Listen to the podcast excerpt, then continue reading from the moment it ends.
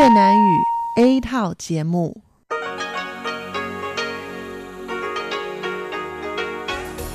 Đây là Đài Phát thanh Quốc tế Đài Loan RTI.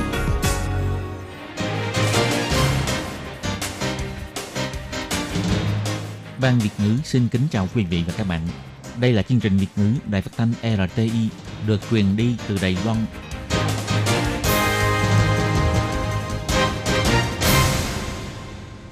Tường Vi xin chào quý vị và các bạn. Chào mừng các bạn đến với chương trình phát thanh Việt ngữ Đài RTI. Các bạn thân mến, hôm nay là thứ Tư, ngày 12 tháng 5 năm 2021, tức là mùng 1 tháng 4 âm lịch năm Tân Sửu. Chương trình Việt ngữ của Đài RTI hôm nay sẽ được mở đầu bằng bản tin thời sự Đài Loan.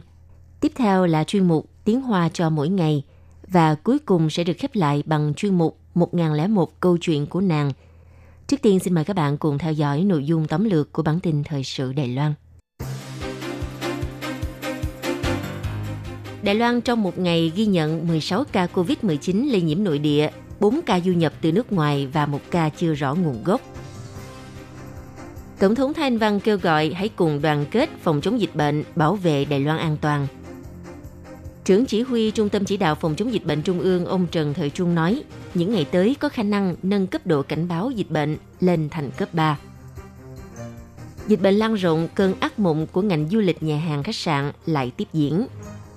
Cuối cùng là dịch bệnh khiến người nước ngoài khó nhập cảnh, dân số cao hùng giảm mạnh. Sau đây xin mời các bạn cùng theo dõi nội dung chi tiết.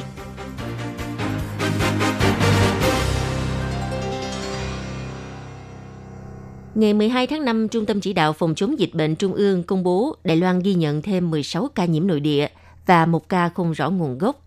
Toàn bộ 17 ca nói trên đều mang quốc tịch Đài Loan.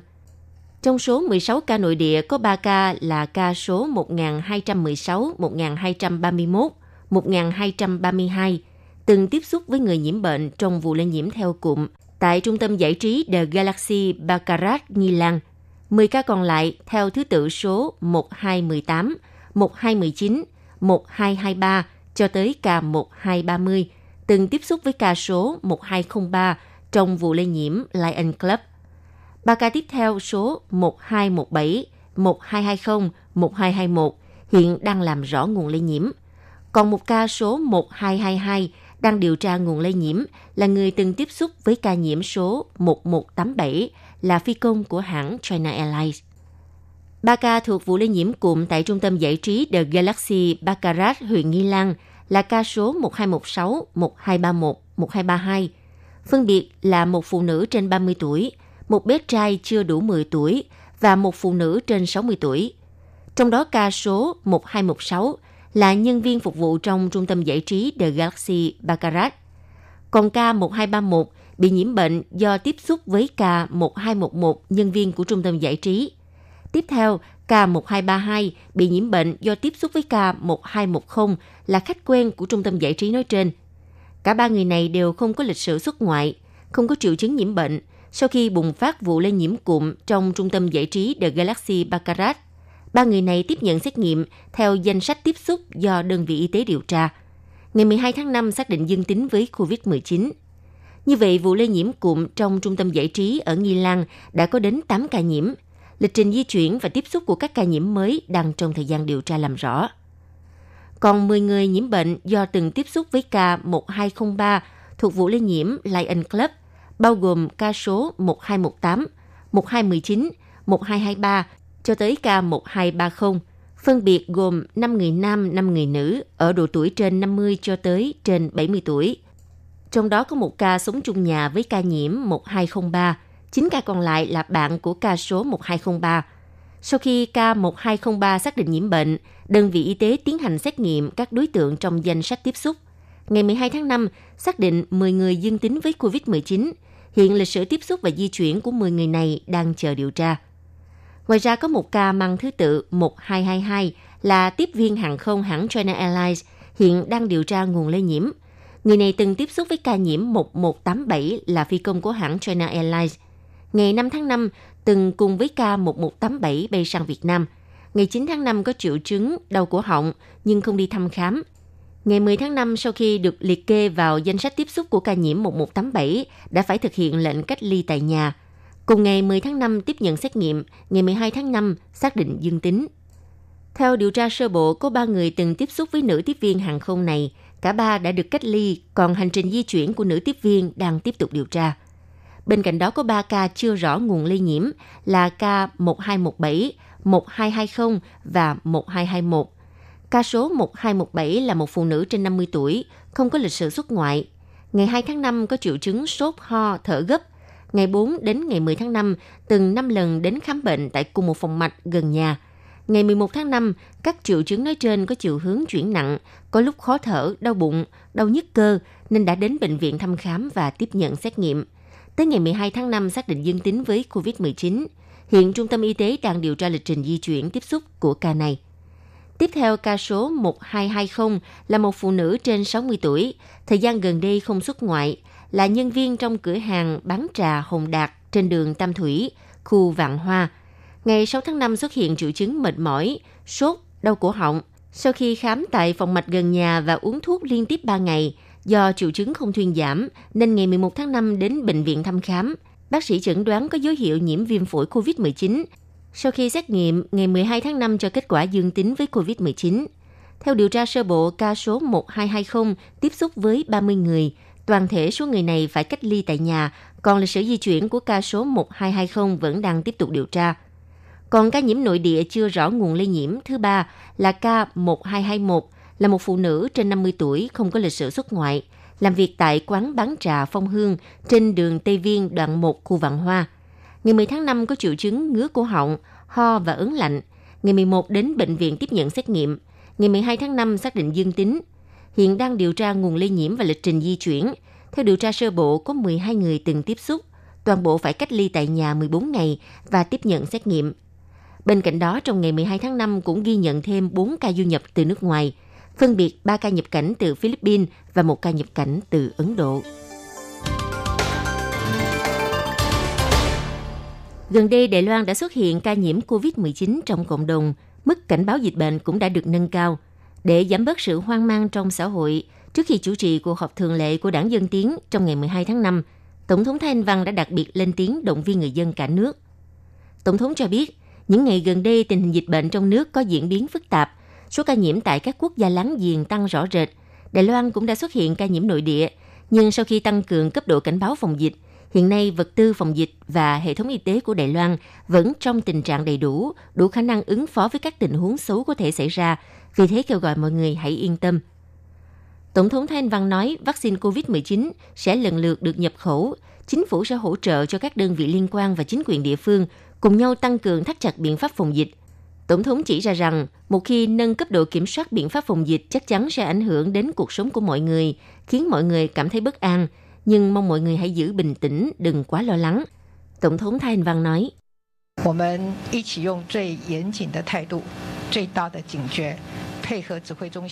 Chúng ta phải giữ thái độ nghiêm túc nhất, cảnh giác nhất để phối hợp với sự hướng dẫn của trung tâm chỉ đạo. Trong một năm qua, toàn dân đã đồng lòng cùng chống lại dịch bệnh. Trong một năm tới, cũng phải giữ vững sự an toàn cho Đài Loan, để kinh tế phát triển ổn định, tiếp tục tỏa sáng trên trường quốc tế, đoàn kết bảo vệ Đài Loan, Tin rằng nhờ vào sự hợp tác của mọi người, chúng ta sẽ một lần nữa vượt qua thách thức dịch bệnh lần này. Tổng thống cũng nhắc nhở gần đây chắc chắn sẽ xuất hiện nhiều tin tức giả không rõ nguồn gốc, kêu gọi mọi người nếu nhận được những thông tin khả nghi, hãy nhanh chóng kiểm tra lại thông tin, đừng vội chia sẻ. Bà cũng đã nhờ trung tâm chỉ đạo tăng cường hướng dẫn tuyên truyền thông tin chính xác. Mọi người phải đề cao cảnh giác, nói không với tin giả. Ngày 11 tháng 5, Đài Loan bùng phát 6 ca nhiễm COVID-19 nội địa không rõ nguồn gốc lây nhiễm, khiến người dân vô cùng hoang mang. Trưởng chỉ huy Trung tâm Chỉ đạo Phòng chống dịch bệnh Trung ương ông Trần Thời Trung ngày 11 tháng 5 cũng tuyên bố nâng cấp độ cảnh báo dịch bệnh lên thành cấp 2. Đến ngày 12 tháng 5 tăng 16 ca nội địa và 1 ca không rõ nguồn gốc. Vì thế trong những ngày tới có khả năng nâng cấp độ cảnh báo lên thành cấp 3. Ông Trần Thời Trung nói. Chúng tôi đương nhiên là có sự chuẩn bị cấp độ cảnh báo, hiện đã bước vào cấp độ 2. Nhưng đây tôi cũng xin báo cáo với các ủy viên, chúng ta có khả năng sẽ tiếp tục nâng cấp độ cảnh báo lên cấp 3. Tình hình dịch bệnh trong nước đang rất căng thẳng. Trong thời gian này, thực sự rất cần sự hợp tác chặt chẽ với các cơ quan địa phương để có thể làm tốt công tác ngăn chặn. Chỉ cần có chút sơ hở trong công tác ngăn chặn thì rất nhanh sẽ nâng cảnh báo lên cấp 3. Sáng nay, Thủ tướng Tô Trinh Sương cũng đã triệu tập hội nghị phòng chống dịch bệnh để nghe báo cáo về diễn biến mới nhất của dịch bệnh. Thủ tướng cũng kêu gọi các biện pháp phòng dịch cấp độ 2 phải được thực hiện một cách nghiêm ngặt nhất để ngăn chặn sự phát triển của dịch bệnh. Theo công bố cảnh báo dịch bệnh từ Trung tâm Chỉ đạo cho biết, cảnh báo cấp 2 khi xuất hiện ca nhiễm nội địa không rõ nguồn gốc lây nhiễm. Cấp độ 3 là trong vòng một tuần xuất hiện 3 vụ lây nhiễm cộng đồng hoặc trong một ngày có trên 10 ca nhiễm nội địa không rõ nguồn gốc lây nhiễm. Một khi nâng mức cảnh báo lên cấp 3, người dân toàn quốc khi đi ra ngoài bắt buộc phải đeo khẩu trang trong suốt quá trình, cấm tụ tập 5 người trở lên trong không gian kín, cấm tụ tập 10 người trở lên trong không gian ngoài trời, chỉ duy trì các dịch vụ hỗ trợ sự sống, duy trì an ninh trật tự, các dịch vụ thiết yếu như y tế và các dịch vụ hành chính sự vụ cần thiết.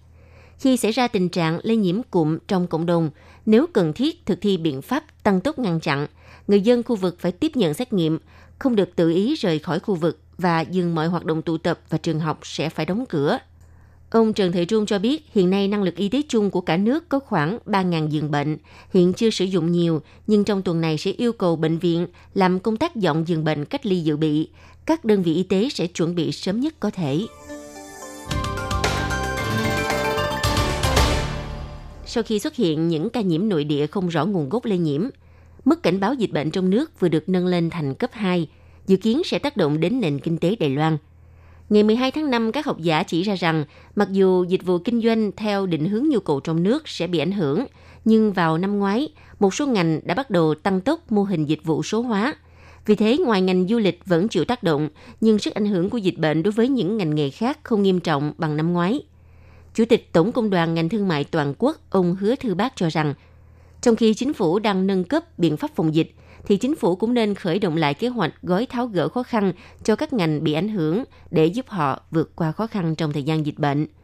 Chuyên viên nghiên cứu Viện Kinh tế Đài Loan ông Khu Đạt Sanh cho rằng, nền kinh tế Đài Loan trong năm nay đã phục hồi nhu cầu sản xuất. Đồng thời, ngành công nghệ cao tiếp tục khởi sắc, xuất khẩu tăng, trở thành nguồn lực chính thúc đẩy phát triển kinh tế năm nay.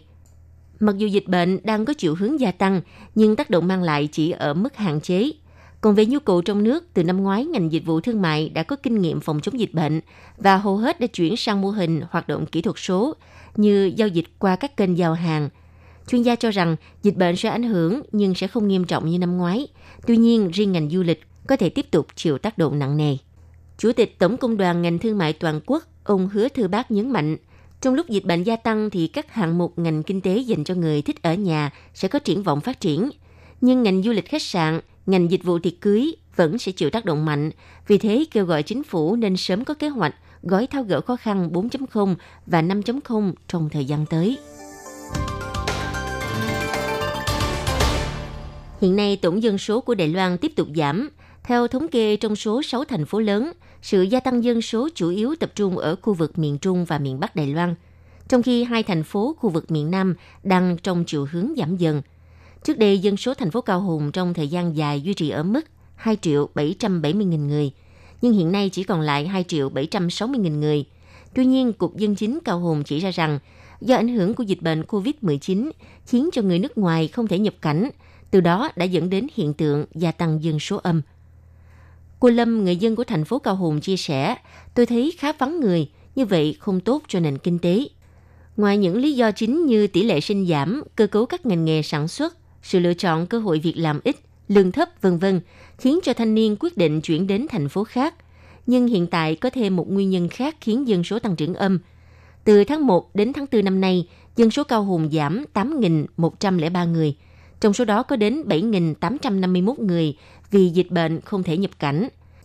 Vì ảnh hưởng bởi dịch bệnh, người Đài Loan tạm trú ở nước ngoài không nhập cảnh trong vòng 2 năm thì sẽ phải chuyển hộ khẩu ra khỏi Đài Loan – Cộng thêm nhiều yếu tố khác nhau đã dẫn đến sự sụt giảm dân số của Cao Hùng. Theo thống kê, dân số Cao Hùng từng giữ mức 2 triệu 770 nghìn người trong thời gian dài, nhưng cuối năm ngoái giảm xuống còn 2 triệu 760 nghìn người. Dân số Cao Hùng đứng thứ ba trong 6 thành phố lớn toàn quốc. Ngược lại, các huyện thị và thành phố khu vực miền Trung, miền Bắc, dân số không giảm mà còn tăng lên. Như Đại Trung tăng hơn 5.000 người, Đào Viên tăng gần 2.000 người, thành phố Tân Bắc dân số tăng 1.225 người.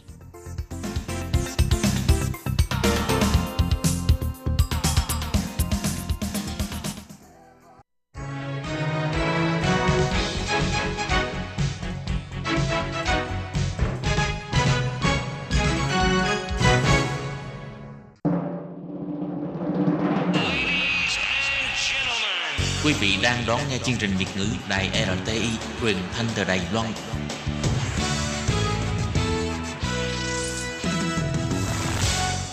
Hello, tôi Kim xin kính chào các bạn.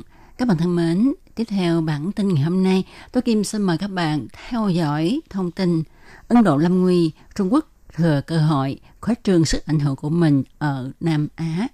Và sau đây, tôi Kim xin mời các bạn cùng đón nghe nội dung chi tiết nhé.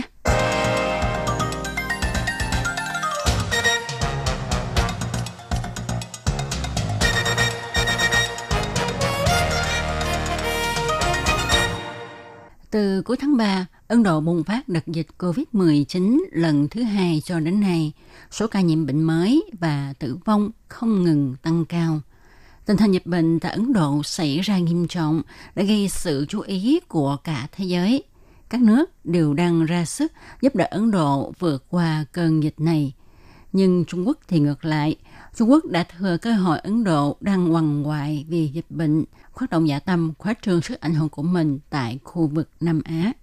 Theo tin cho biết, trong khi tình hình dịch bệnh đang xảy ra ngày càng trầm trọng tại Ấn Độ, thì Bộ trưởng Bộ Quốc phòng Trung Quốc ông nguyễn Phụng Hòa đã làm một chuyến du hành sang Sri Lanka vào ngày 28 tháng 4, tiến hành hội đàm với quan chức cao cấp của nước Sri Lanka.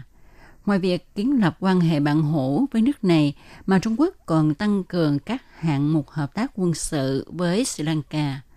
Trung Quốc thông qua việc đầu tư và cho vay để thẩm thấu vào hệ thống kinh tế của Sri Lanka. Hiện Sri Lanka đang nợ Trung Quốc hơn 5 tỷ đô la Mỹ. Chuyên gia cho biết, việc tranh giành sức ảnh hưởng tại khu vực Nam Á giữa Ấn Độ và Trung Quốc được xem như là trận đấu quyền Anh Hiện nay, Ấn Độ đang trong tư thế phòng thủ vì phải lo ứng phó với dịch bệnh. Còn Trung Quốc thì thừa cơ hội ra tay cho một cú đấm thật mạnh. Ngoài ra, ngày 27 tháng 4, Ngoại trưởng Trung Quốc Vương Nghị chủ trì cuộc họp trực tuyến bàn về tình hình dịch bệnh COVID-19 tại Ấn Độ với năm ngoại trưởng của các nước bao gồm Afghanistan, Pakistan, Nepal, Sri Lanka, Bangladesh. Trung Quốc cho biết Trung Quốc sẵn sàng cung cấp vaccine cho các nước này một cách ổn định và ngoại trưởng các nước này cũng đồng ý ra sức phục hồi kinh tế khu vực, đồng thời tiến hành hợp tác xóa đói giảm nghèo triệt để. Mặc dù ông Vương Nghị cho biết có mời Ấn Độ tham gia hội nghị trực tuyến này, nhưng Ấn Độ và các nước đồng minh của mình như Bhutan và Maldives không tham gia hội nghị. Chuyên gia cho hay, vụ xung đột vào mùa hè năm ngoái ở biên giới Trung Ấn đã khiến cho quan hệ hai nước này căng thẳng cho đến tận bây giờ. Trung Quốc không chỉ gây xung đột đổ máu tại biên giới Trung Ấn, mà còn phát động công kích mạng Internet của Ấn Độ. Mục tiêu công kích bao gồm mạng cung ứng điện quan trọng và cảng biển của Ấn Độ.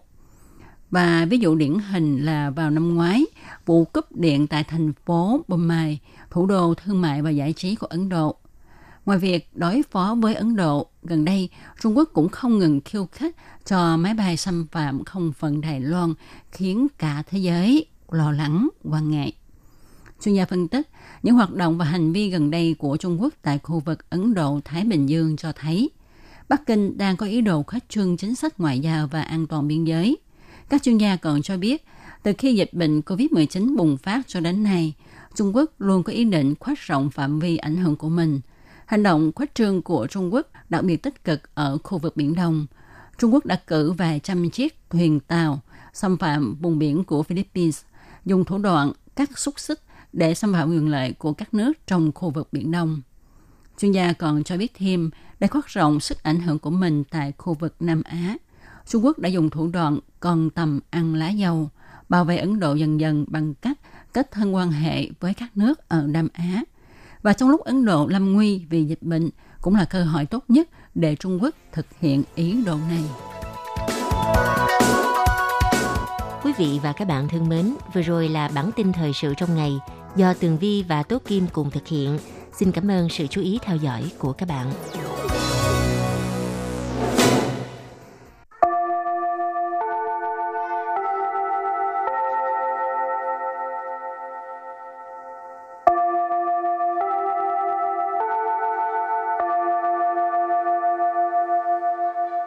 Xin mời quý vị và các bạn đến với chuyên mục Tiếng Hoa cho mỗi ngày do Lệ Phương và Thúy Anh cùng thực hiện.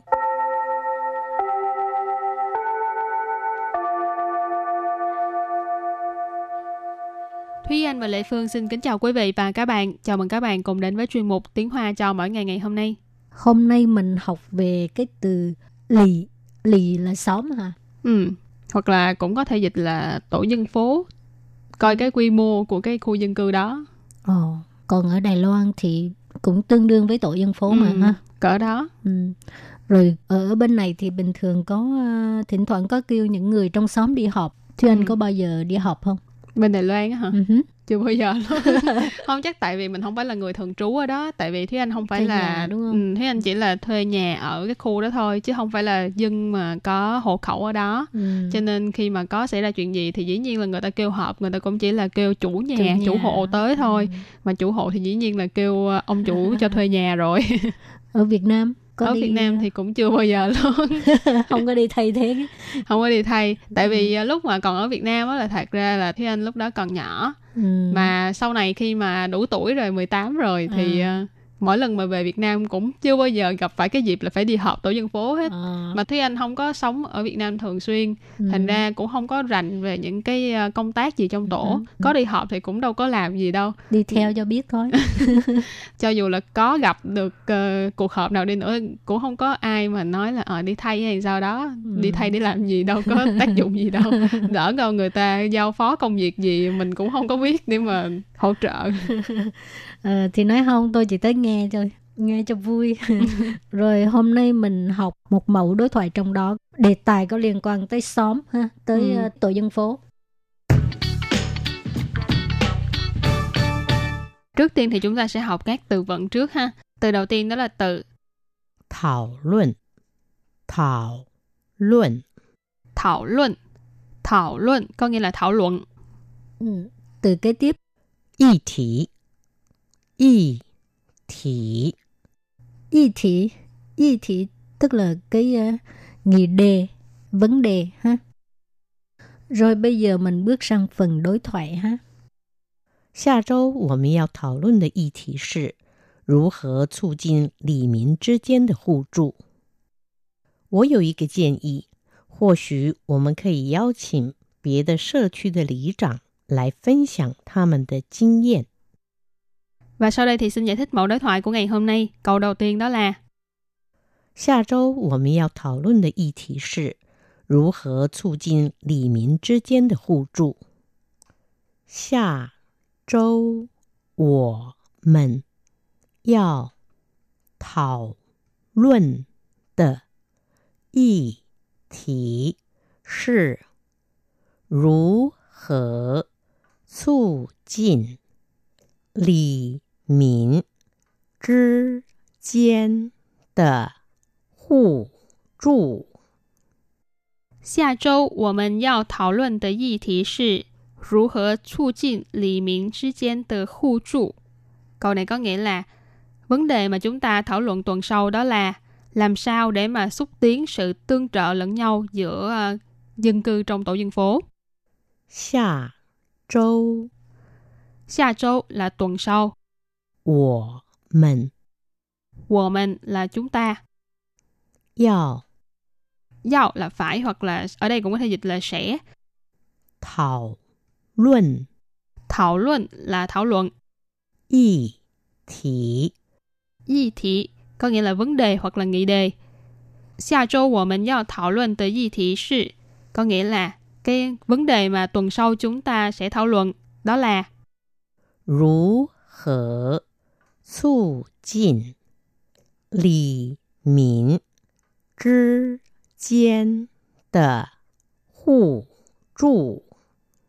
如何促进里民之间的互助 cái vế này là nó là cái tên của cái vấn đề cái nghị đề mà họ chuẩn bị thảo luận ha cho nên là chúng ta dịch là làm sao để mà xúc tiến sự tương trợ lẫn nhau giữa dân cư trong tổ dân phố 如 hở. Rú hở là như thế nào, làm sao? Chu jin. Chu jin là xúc tiến, thúc đẩy. Lì mỉn. Lì mỉn. Lì có thể là tổ dân phố hoặc là một cái xóm. Mỉn là truy mỉn, là cư dân. Cho nên lì mỉn có nghĩa là những cư dân trong cái tổ dân phố. Chứ chiên. Chứ chiên có nghĩa là giữa cái gì đó với nhau ở đây là lì miễn之间có nghĩa là giữa ờ, cư dân tổ dân phố với nhau 互助 Hu trụ tức là sự tương trợ lẫn nhau. Hu có nghĩa là hu xiang là lẫn nhau qua lại. Trụ là băng trụ là sự giúp đỡ. Cho nên hu trụ có nghĩa là sự tương trợ lẫn nhau. Rú hờ chu jin lý民之间的互助. Làm sao để mà xúc tiến sự tương trợ lẫn nhau giữa cư dân trong tổ dân phố? Rồi câu thứ hai, 我有一个建议， 或许我们可以邀请别的社区的里长来分享他们的经验。我有一个建议，或许我们可以邀请别的社区的里 长来分享他们的经验。我有一个建议，或许我们可以邀请别的社区的里长来分享他们的经验。Câu này có nghĩa là mình có một cái à, kiến nghị. Chúng ta có thể mời các tổ trưởng tổ dân phố ở khu dân cư khác đến để mà chia sẻ kinh nghiệm của họ ha. 我有一个建议，我有一个建议，建议 tức là ý kiến, kiến nghị. 我有一个建议 tức là tôi có một cái à, kiến nghị. 或许或许 cái này là có lẽ ha. 我们我们 là chúng ta, 可以可以 có nghĩa là có thể. 邀请邀请邀请 là mời, 别的别的 là khác ha. 社区社区 khu dân cư, 里长 lý trạng. Hồi nãy à, câu một là lì mịn tức là người dân trong à, tổ dân phố, còn lý trạng tức là tổ trưởng tổ dân phố. Biệt de sơ truy de lý trạng tức là tổ trưởng tổ dân phố ở à, khu dân cư khác. 来分享 Lại phân享, lại tức là ừ, tới cái chỗ buổi họp đó ha. Phân享là chia sẻ. 他们的经验。 Tha mình là kinh nghiệm. Kinh nghiệm tức là kinh nghiệm. Tha mình tức là họ, tức là chỉ những uh, tổ trưởng tổ dân phố ha. phân 享 thao mình từ kinh nghiệm, tức là chia sẻ kinh nghiệm của họ. Rồi thì à, trước khi chấm dứt bài học hôm nay, xin mời các bạn ôn tập lại nhé.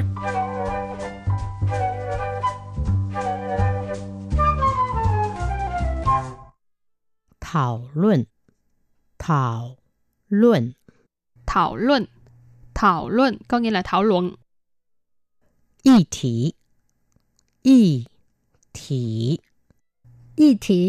y thị tức là cái uh, nghị đề, vấn đề. 下周我们要讨论的议题是如何促进里民之间的互助。下周我们要讨论的议题是如何促进里民之间的互助.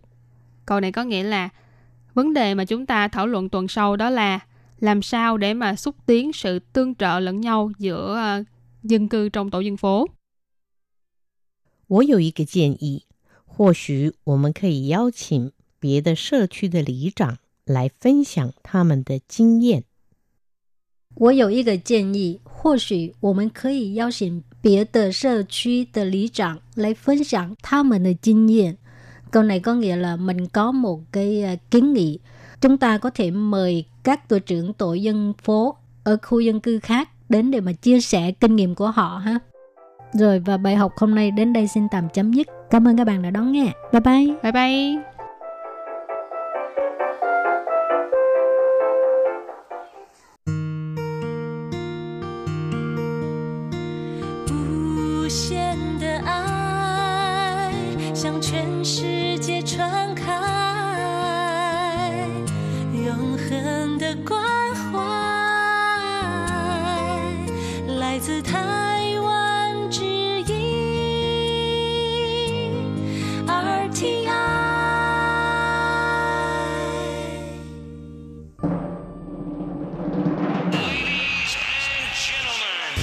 Đang đón nghe chương trình Việt ngữ Đài RTI truyền thanh từ Đài Loan.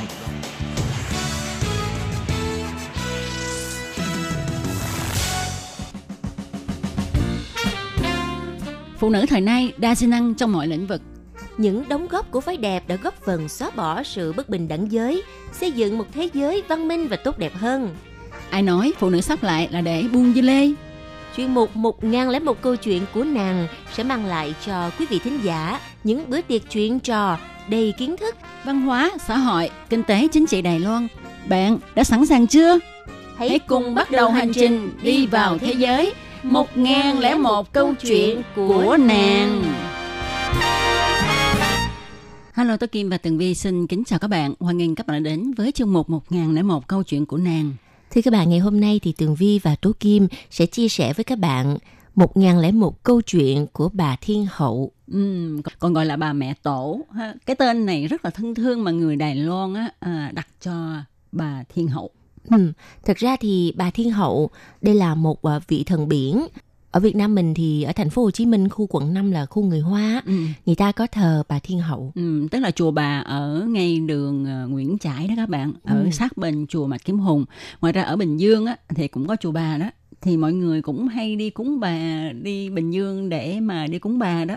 Ừ. Ờ, thì ở Đài Loan ha vào tháng 3 được gọi là cái tháng Phong Ma Chủ, Ừ. tức là cái tháng đó ờ, tháng 3 âm lịch đó, là người ta sẽ làm cái lễ rước kiệu bà Thiên Hậu. Ừ.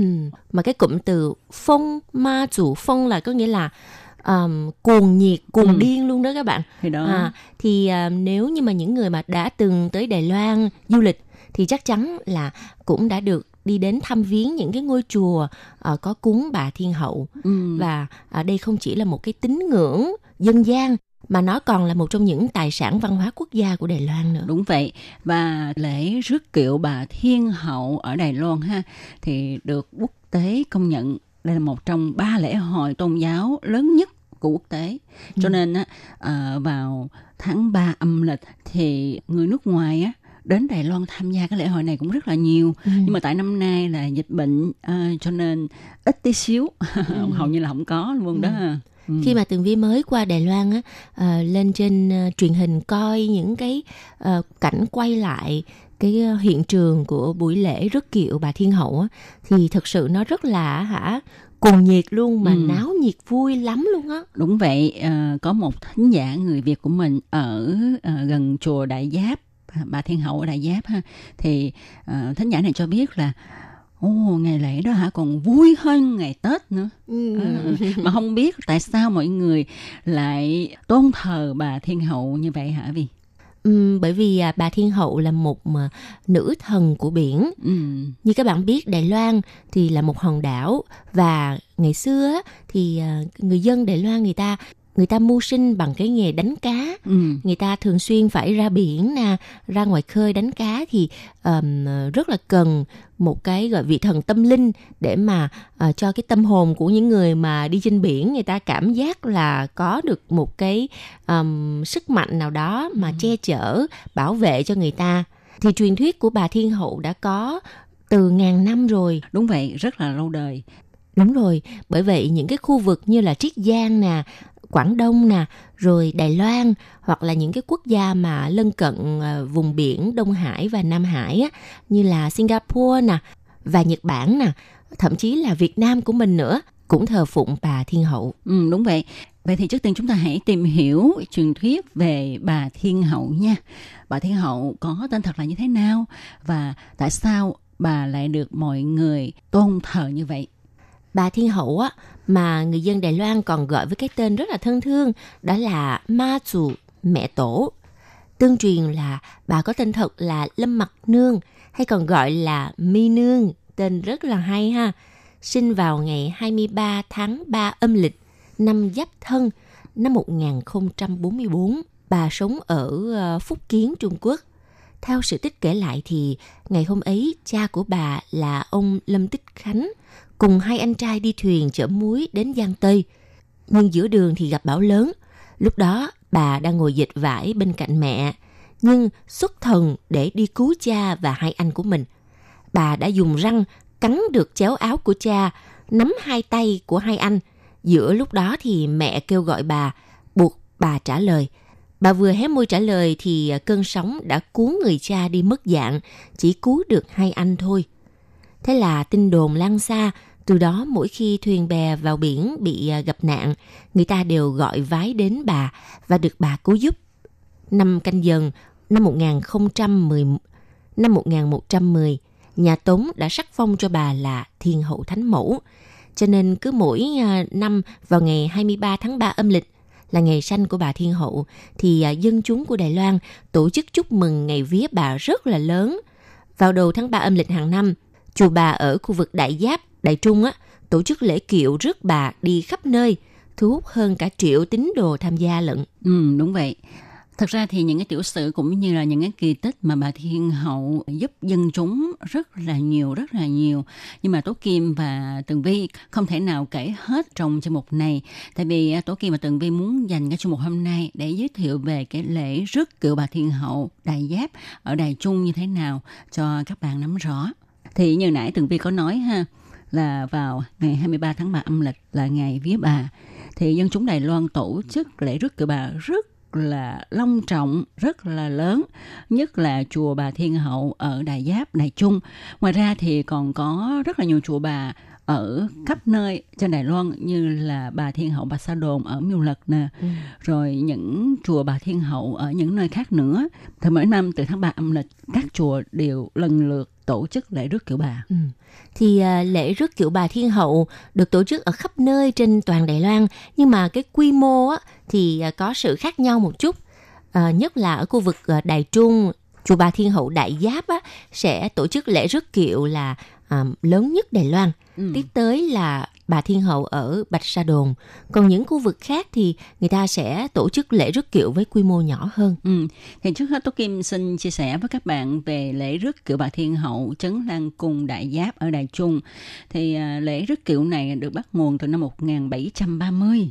Wow, khá là lâu rồi ha. Ừ. Tức là thời vua ung chính triều nhà Thanh lận nha.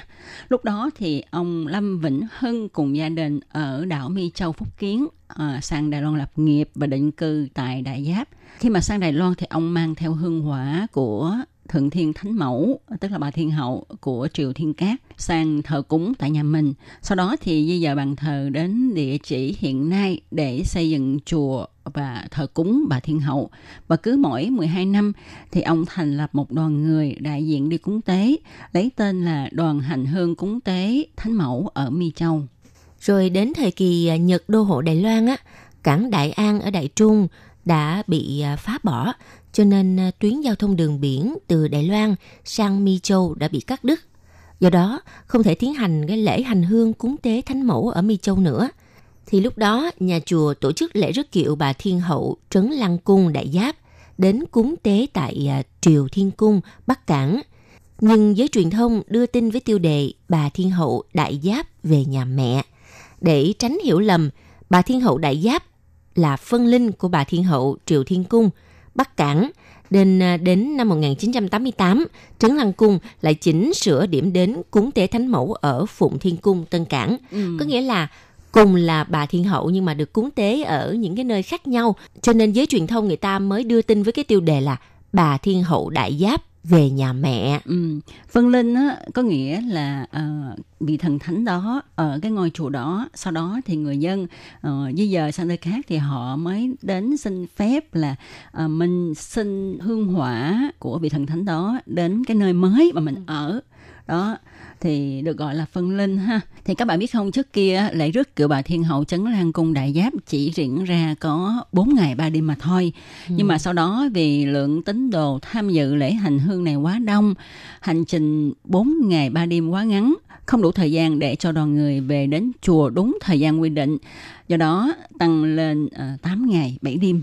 À, như vậy mà cũng không đủ nữa nha tại vì cái đoàn người hành hương theo cái kiểu bà quá là dài quá là dài cho nên á à, nhà chùa lại tăng thêm cái ngày hành hương trở thành 9 ngày và 8 đêm wow 9 ngày 8 đêm đi làm sao cho hết ha. Và bây giờ Tường Vi xin được giới thiệu với các bạn về lộ trình của lễ rước kiệu bà Thiên Hậu Trấn Lăng Cung Đại Giáp ở Đại Trung thì à, lễ rước kiệu sẽ đi xuyên qua 21 hương trấn của bốn huyện thị ừ. bao gồm là Đài Trung nè, Chương Hóa, Vân Lâm, Gia Nghĩa và sẽ đi qua hơn 170 ngôi chùa miếu. Toàn hành trình đi và về dài tổng cộng 340 km. Ừ. Và mỗi ngày thì à, sẽ đi bình quân khoảng từ 40 tới 50 km và những cái người rước kiệu bà là đều là đi bộ nha. Đúng vậy. À, và đằng sau là sẽ có một đoàn tín đồ vừa đi vừa quỳ đi ừ. theo như vậy đó. Các bạn thử tính coi một ngày mà đi bốn năm mươi km ồ, ừ. thật sự là phải rất là thành tâm đúng vậy. thì mới có thể đi theo được uh, đoàn kiệu. Và mỗi một năm á, thì lễ rước kiệu á, có gần tới 2 triệu lượt người tham gia trong 9 ngày 8 đêm. Ừ. Và trong đó mỗi ngày có khoảng là 200.000 người cùng đồng hành với bà. Ừ, đúng vậy. Vậy Tường Vi có hiểu cái câu này là như thế nào không ạ? À? Tường Vi chỉ uh, nghĩ theo cái kiểu ờ, đơn giản nhất á, là bởi vì mình ờ, thờ phụng bà thì mình phải đi theo những cái nghi lễ của những người từ xa xưa người ta lập ra thì cái nghi lễ là cứ đi theo chân kiệu của bà thì sẽ được bình an đúng không? Đúng vậy đúng vậy tức là uh, nhân cái dịp uh, rước kiệu bà ha thì mình đi theo để mình tỏ cái lòng thành kính của mình. Hoặc là những người mà người ta có cái uh, đến chùa bà để mà cầu nguyện rồi đó rồi được toại nguyện thì người ta đi theo để mà trả lễ đó.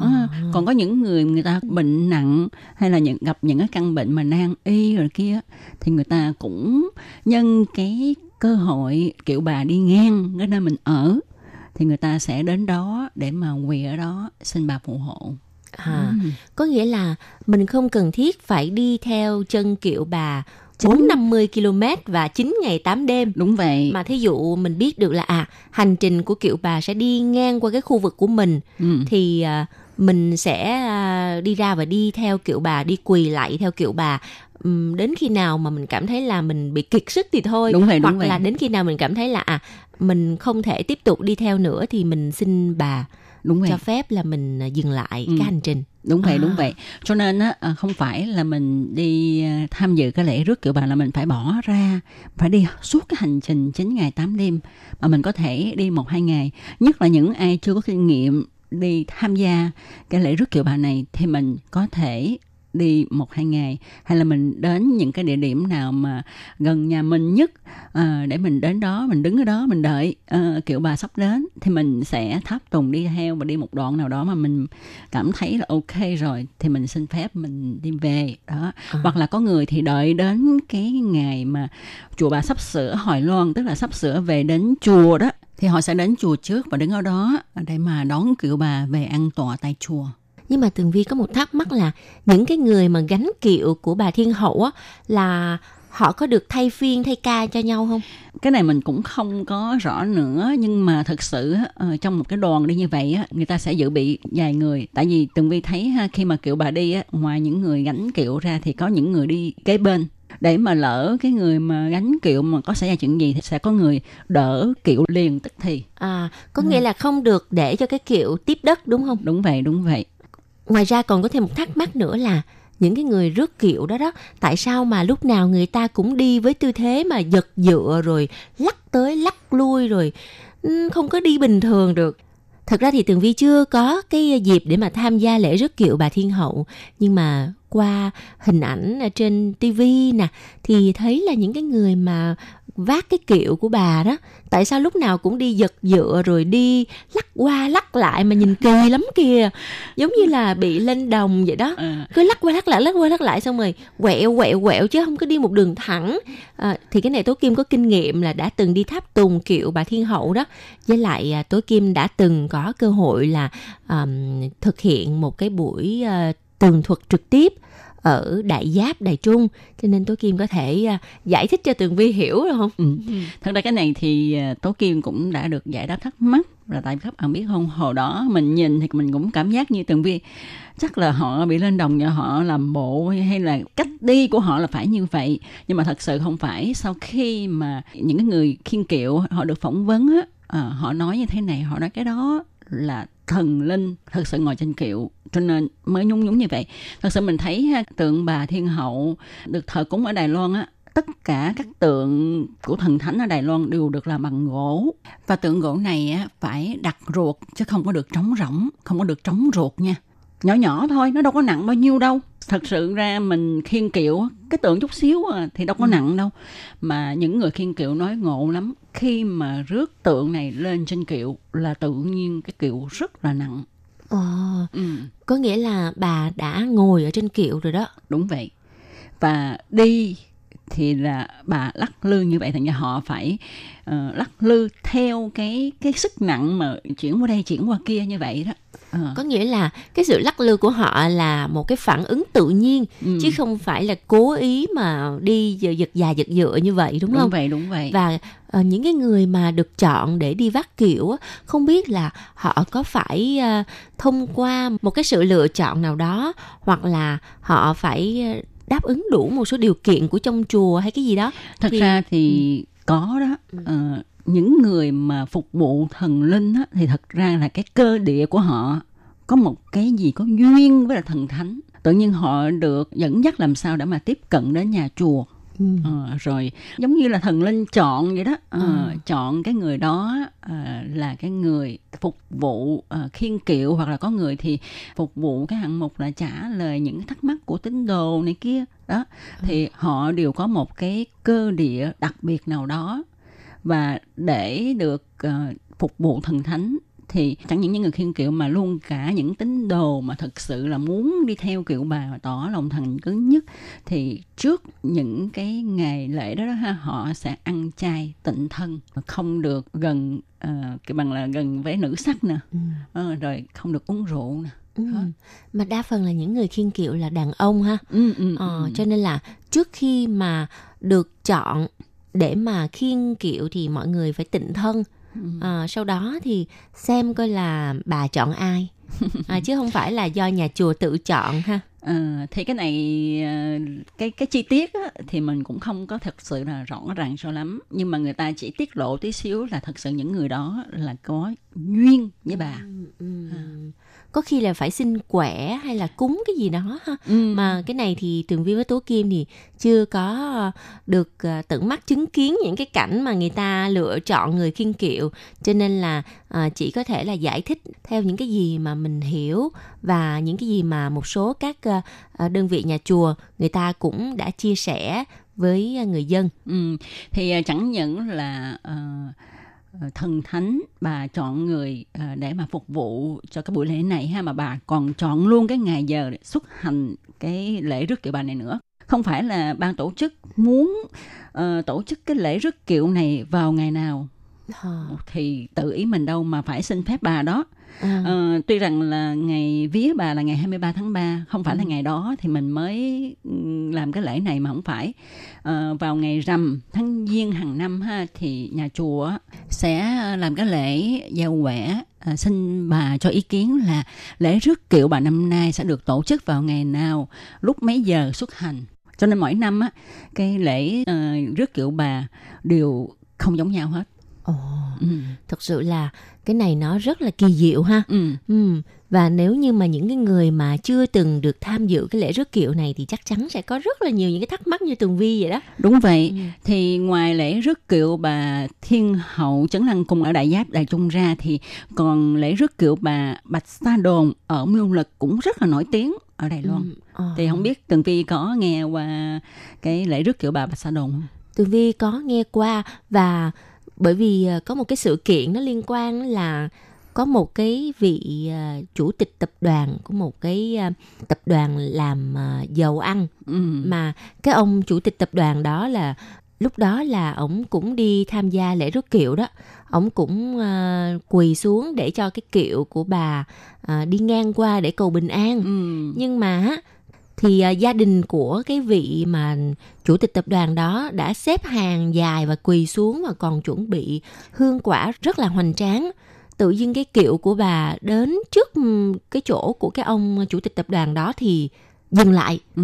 không đi ngang qua người ổng mà đi vòng qua chỗ khác thì các bạn biết tại sao mà bà không chịu ban phước cho cái ông chủ tịch tập đoàn đó không? Ừ, đó là tại vì đó ờ, ngay thời điểm đó ha, là ờ, chủ tịch tập đoàn đó, đó tức là cái tập đoàn đó ờ, xảy ra cái vụ là làm dầu dơ tức là lấy dầu dơ để mà chế biến thành dầu sạch bán cho mọi người.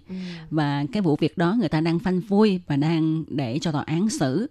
Thì ờ, nhân dịp đó ổng mới đi quỳ gọi là luồn dưới chân kiệu bà à, luồn dưới chân kiệu bà để cầu bình an.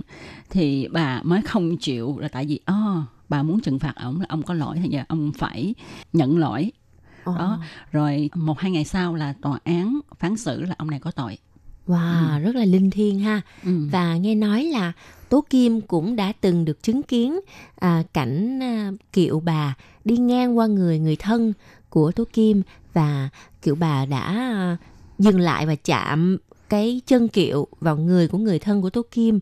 Rồi à, những cái người mà đi tháp tùng kiệu bà đó tự dưng cái à, bật ra một câu nói gì đó. Bây giờ tú Kim có thể chia sẻ mọi người không? cái này thì à, cũng xảy ra khá là lâu rồi mà tới gần bây giờ tú Kim mới biết à, người thân mới thổ lộ tức là khoảng à, cách đây 10 năm trước thì Tố Kim cũng có đi tham dự một cái lễ rước kiệu bà nhỏ thôi ở cái khu vực gần nhà mình ở uh, thì cũng ừ, theo phong tục người ta thấy người ta luồn dưới chân kiệu bà thì mình cũng sắp hàng đó ha cả gia đình sắp hàng dài dài dài đó quỳ đó sẵn trước. Đợi kiệu bà đi qua người của mình á.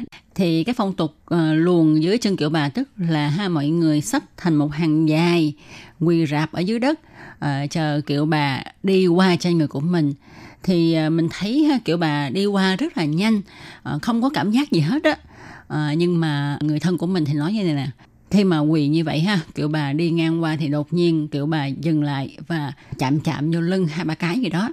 Thì cái người mà đi sát bên kiểu bà đó, không biết là người khiên kiệu hay là đi sát bên, nói với người thân của mình là đi coi bác sĩ đi nha coi chừng là cái chỗ này có vấn đề. Đó thì người thân của mình thì cũng không có để ý lắm nhưng mà không bao lâu sau đúng là cái xương sống à, cái cột sống ở đó xảy ra vấn đề. Nó bị nhiễm trùng phải nằm viện rồi à, chích thuốc kháng sinh khá là lâu mới hết bệnh. Wow, thật sự thì mình không thể nào không tin ha ừ. Bởi vì có những cái câu chuyện nó rất là kỳ diệu đã xảy ra Ừ. và tại sao mà những tín đồ đó người ta có thể thành tâm và người ta hả không có sợ cực khổ để người ta đi cúng tế à, bà thiên hậu là có lẽ là trong cuộc sống của họ khi mà họ gặp những cái chuyện gì đó khó khăn không như ý và họ đi cầu xin bà thiên hậu thì bà thiên hậu đã giúp đỡ cho họ Ừ. thế là từ đó họ ngày càng ờ, gọi là thành kính hơn Ừ. để mà thờ phụng bà thiên hậu Ừ.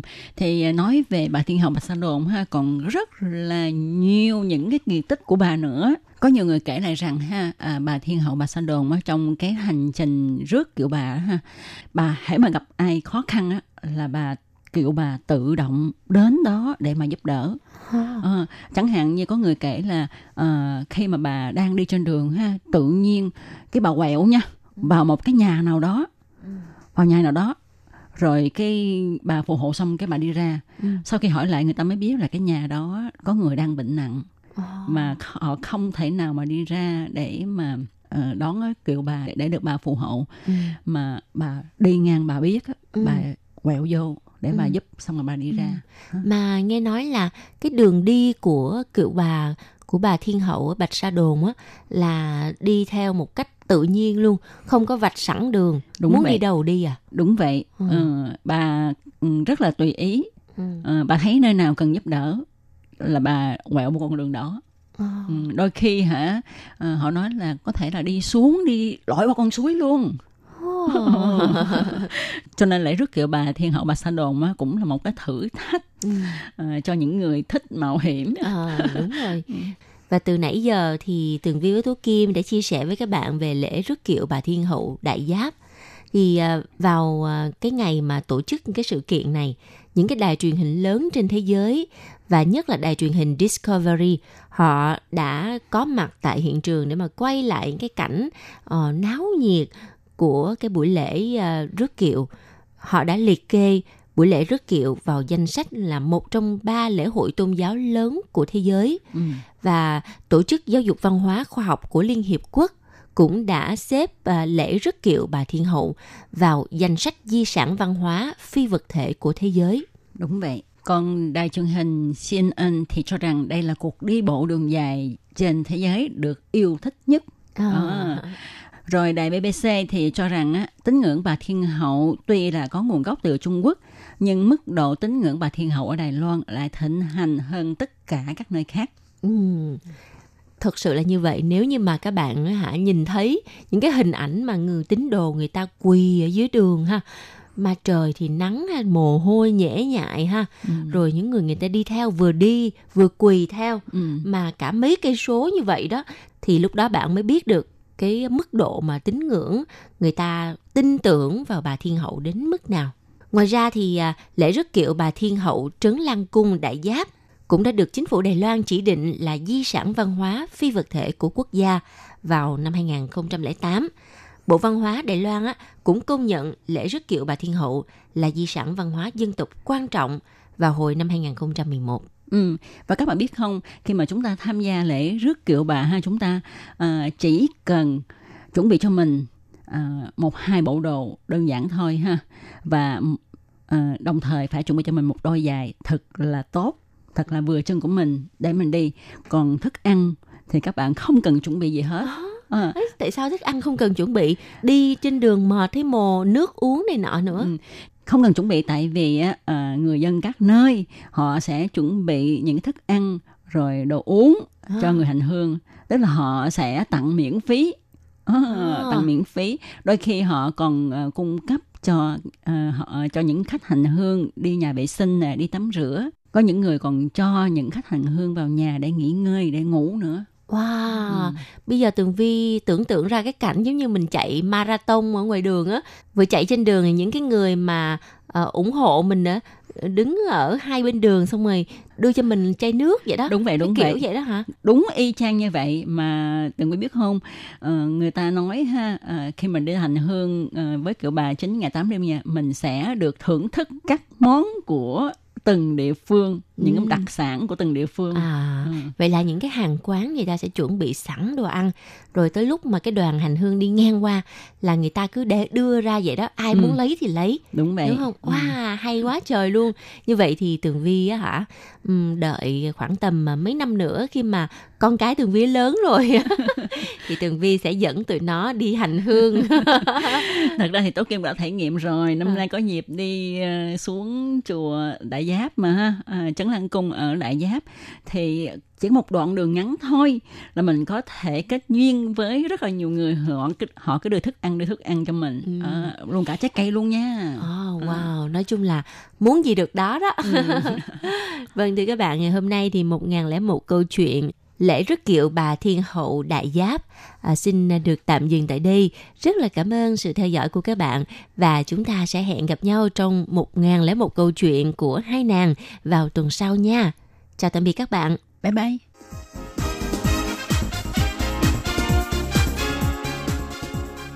Các bạn thân mến, Đài RTI đang tiến hành cuộc thăm dò ý kiến thính giả năm 2020. Các bạn có thể điền phiếu thăm dò trên trang web của Đài RTI hoặc là cầm bút và giấy viết ngay đáp án và gửi đến cho ban Việt ngữ là sẽ có cơ hội nhận được quà tặng. Câu thứ nhất, bạn thường nghe chương trình RTI bằng cách nào? A. Trang web B. Radio C. Ứng dụng app D.